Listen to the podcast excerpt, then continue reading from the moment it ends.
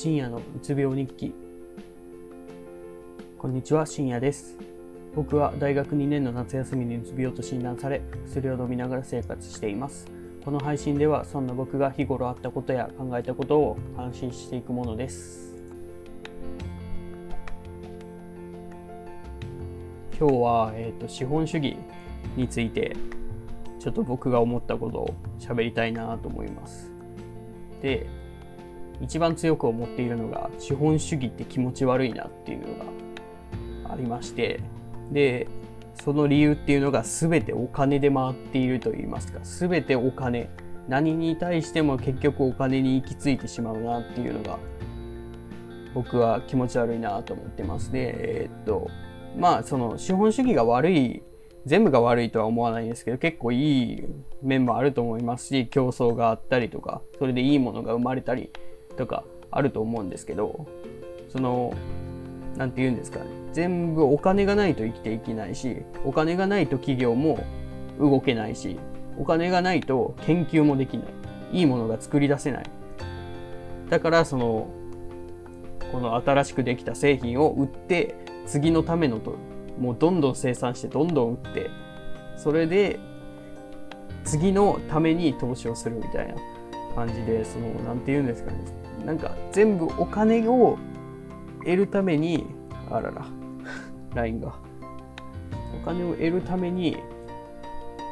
製品を生み出してるような気がするしでその製品をうんそう すいませんえー、っとまとめるとお金って気持ち悪い。ねお金に全部行き継ぐのが気持ち悪いなっていうのがすごい思いました。で、その、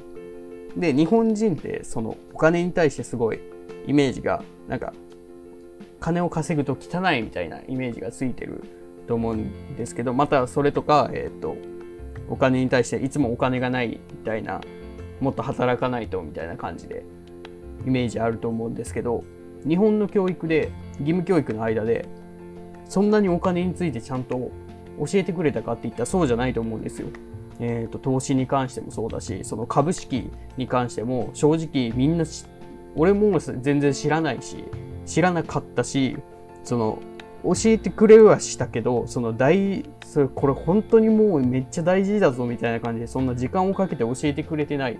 なと思ってそのもっと資本主義で貫くんであればそのお金についてをもっと教えていかないとその日本人不安なんですかねうつ病患者がいっぱいいると思うんですけどそのその原因って結構お金のせいだな部分もあると思うんですよ。そのお金がないからそのこういう仕事してどんどんやってやって疲れてなっちゃってみたいなとかそのお金がないから不安将来不安ででもいろんなことやっても何も入ってこないというかお金が入ってこないから結局まあ、うつ病になってしまったりとかあると思うんですけどその労働しか知らないみたいなその労働させることを目標にしているような気がするんです。まあそれもそれはしゃあないのかもしれないんですけどその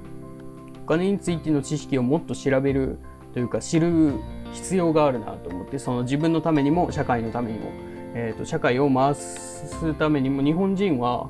全然僕の兄貴とかにも聞いたり、たまに聞いたりするんですけど、全然もう何も知らないし、なんか、俺が投資しようかな、みたいな話したら、みんな、は？何？よみたいな、そんな危ないやめとけ、みたいな感じで言ってますけど、その投資ってその、よく考えたら、その、自分のがん、